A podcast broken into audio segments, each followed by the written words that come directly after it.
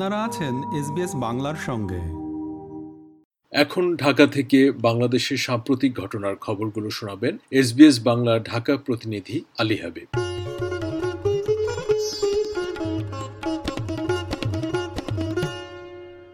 বাংলাদেশে গুম খুন বিচার বহির্ভূত হত্যার মতো অভিযোগগুলো নিয়ে গভীর উদ্বেগ জানিয়েছেন জাতিসংঘের মানবাধিকার বিষয়ক হাই কমিশনার মিশেল বাশেলেত। একই সঙ্গে তিনি বলেছেন, ওই অভিযোগগুলোর স্বাধীন, নিরপেক্ষ ও স্বচ্ছ তদন্ত এবং নিরাপত্তা খাতের সংস্কার হওয়া দরকার। চার দিনের বাংলাদেশ সফর শেষে গত বুধবার বিকেলে ঢাকায় সংবাদ সম্মেলনে বাশেলেত এসব কথা বলেন। জাতিসংঘের মানবাধিকার প্রধান মিশেল বাশেলেত বলেন, বাংলাদেশ উন্নয়নের যে পরবর্তী ধাপে এগিয়ে যাবার লক্ষ্য ঠিক করেছে, তার জন্য গণতান্ত্রিক ও নাগরিক সুযোগ থাকা প্রয়োজন পাশাপাশি জবাবদিহি ও ক্ষমতার ভারসাম্য থাকা অপরিহার্য। এগুলো টেকসই অর্থনৈতিক ব্যবস্থাপনা ও অর্থনৈতিক উন্নতির পথে বিভিন্ন বাধা ও দুর্নীতির ঝুঁকি কমাতেও ভূমিকা রাখবে। তিনি বলেন, নাগরিক ও রাজনৈতিক সুযোগ বৃদ্ধির জন্য আগামী নির্বাচনের আগের সময়টা গুরুত্বপূর্ণ। জাতিসংঘের মানবাধিকার বিষয়ক হাই কমিশনার চার দিনের সফরে গত রবিবার সকালে ঢাকায় পৌঁছান। প্রথম দিন তিনি সরকারের চার মন্ত্রী এবং দ্বিতীয় দিন মানবাধিকার সংগঠনগুলোর প্রতিনিধিদের সঙ্গে বৈঠক শেষে কক্সবাজার যান। সফরের শেষ দিন সকালে ঢাকায় প্রধানমন্ত্রী শেখ হাসিনার সঙ্গে সাক্ষাৎ করেন ঢাকা ত্যাগের আগে এক সংবাদ সম্মেলনে তিনি বলেন My message is not a message you are right, you're not right. My message is to say, independently of what happened and the circumstances and what are the kind of reasons that things did happen, if they were real or not, people there, their families suffering. So that's the kind of conversation we had to say, look, they might be all not true, but if I hear something, I always, in my case, said, what if it's true? Let's analyze it, let's investigate it and see if it's true. If it's not true, okay, clear mandate. They have resources, they have independence, and that they are and they, that they have power. I mean, so they can do the job. We have been suggesting that it's important to have more national dialogue. The whole spectrum of political parties, civil society, will think on the country. We should get together, dialogue, and see. Yes, we are under difficult circumstances. We have this, this climate change, and the globally reverberating consequences of the war in Ukraine. Rising food and fuel prices mean that the cost of living is increasing. And in such circumstances, of course, the most marginalized and vulnerable are hit the hardest. জাতির পিতা বঙ্গবন্ধু শেখ মুজিবুর রহমানের হত্যাকাণ্ডের পর দীর্ঘ সামরিক শাসন আমলে মানবাধিকার চরম লঙ্ঘন প্রত্যক্ষ করেছে বাংলাদেশ জাতিসংঘের মানবাধিকার বিষয়ক হাই কমিশনার মিশেল বাঁশেলেত গত বুধবার সকালে গণভবনে প্রধানমন্ত্রী শেখ হাসিনার সঙ্গে সাক্ষাৎ করতে গেলে প্রধানমন্ত্রী কথা বলেন। তিনি বলেন, আমাদের বিচার চাইতেও বাধা দেওয়া হয়েছে। প্রধানমন্ত্রী বলেন, উনিশশো পঁচাত্তর সালের পনেরোই আগস্ট বঙ্গবন্ধু ও তার ছোট বোন শেখ রেহানা বিদেশে থাকার কারণে বেঁচে গিয়েছিলেন। প্রধানমন্ত্রীর প্রেস সচিব এহসানুল করিমের বরাত দিয়ে বার্তা সংস্থা বাসস এই তথ্য জানিয়েছে।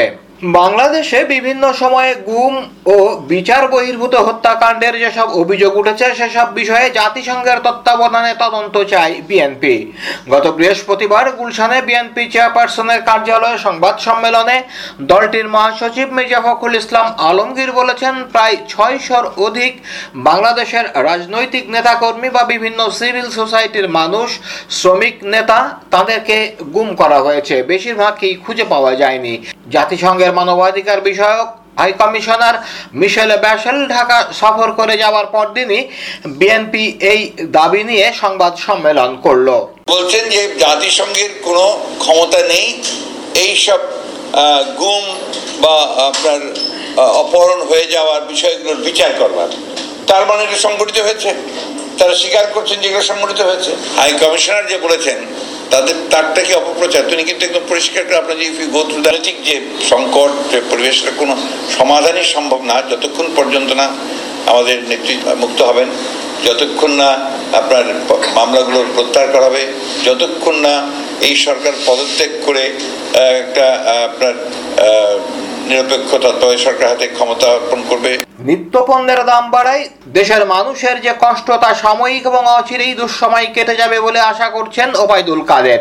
তিনি বলেছেন আমরা দোষী না আমরা অপরাধী না আমাদের আর্থিক সংকটে বৈশ্বিক পরিস্থিতির মূল্য দিতে হচ্ছে। গত বৃহস্পতিবার ঢাকা বিশ্ববিদ্যালয়ের টিএসসিতে ছাত্রলীগ আয়োজিত আলোচনা সভায় এসব কথা বলেন আওয়ামী লীগের সাধারণ সম্পাদক। নিজেদের সংখ্যালঘু না ভেবে দেশের নাগরিক হিসেবে সমান অধিকার নিয়ে চলতে সনাতন ধর্মাবলম্বীদের প্রতি আহ্বান জানিয়েছেন প্রধানমন্ত্রী শেখ হাসিনা। জন্মাষ্টমী উপলক্ষে গত বৃহস্পতিবার জন্মাষ্টমী উদযাপন পরিষদ এবং বাংলাদেশ পূজা উদযাপন পরিষদের নেতাদের সঙ্গে শুভেচ্ছা বিনিময়ে তিনি এসব কথা বলেন।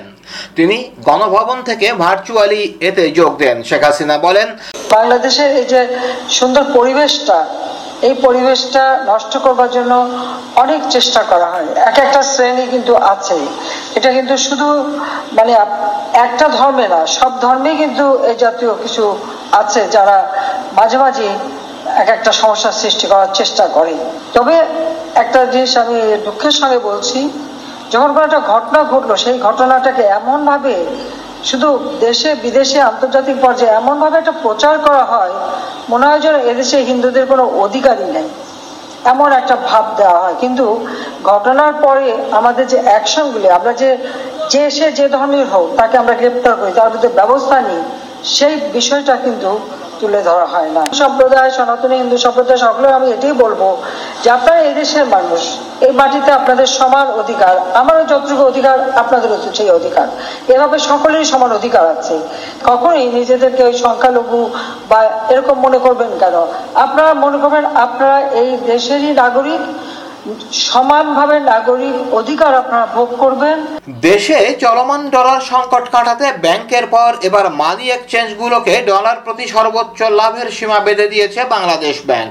এখন থেকে মানি এক্সচেঞ্জ যে দামে ডলার কিনবে তার চেয়ে এক থেকে সর্বোচ্চ দেড় টাকা বেশি দামে বিক্রি করতে পারবে। বিষয়টি নিয়মিত পর্যবেক্ষণ করবে বাংলাদেশ ব্যাংকের পরিদর্শক দল। ডলারের বাজার স্থিতিশীল করতে মুনাফার এই সীমার কথা মানি এক্সচেঞ্জ অ্যাসোসিয়েশনকে জানিয়ে দেওয়া হয়েছে। গত বুধবার মানি এক্সচেঞ্জ অ্যাসোসিয়েশনের নেতাদের সঙ্গে বৈঠকে বসে বাংলাদেশ ব্যাংক। বৈঠক শেষে বাংলাদেশ ব্যাংকের নির্বাহী পরিচালক ও মুখপাত্র বলেন অ্যাসোসিয়েশন অব ব্যাংকার্স বাংলাদেশ এবং বাংলাদেশ ফরেন এক্সচেঞ্জ ডিলার্স অ্যাসোসিয়েশনের সঙ্গে বৈঠক করে সিদ্ধান্ত নেওয়া হয়েছে। ব্যাংকগুলো যে দামে রেমিটেন্স ও রপ্তানি বিল আনবে, তার থেকে সর্বোচ্চ এক টাকা বেশিতে ডলার বিক্রি করবে। এ ব্যাপারে তারা নীতিগত সিদ্ধান্ত জানিয়েছে। তেমনি মানি এক্সচেঞ্জ অ্যাসোসিয়েশনের সঙ্গে বৈঠক করেও একই সিদ্ধান্ত নেওয়া হয়েছে। এক্ষেত্রে ব্যাংকের গড় রেট থেকে তা তারা এক টাকা বাড়তি দামে ডলার কিনবে। আর বিক্রির ক্ষেত্রে এক্সচেঞ্জ হাউসগুলো এক থেকে সর্বোচ্চ দেড় টাকা পর্যন্ত মুনাফা করতে পারবে।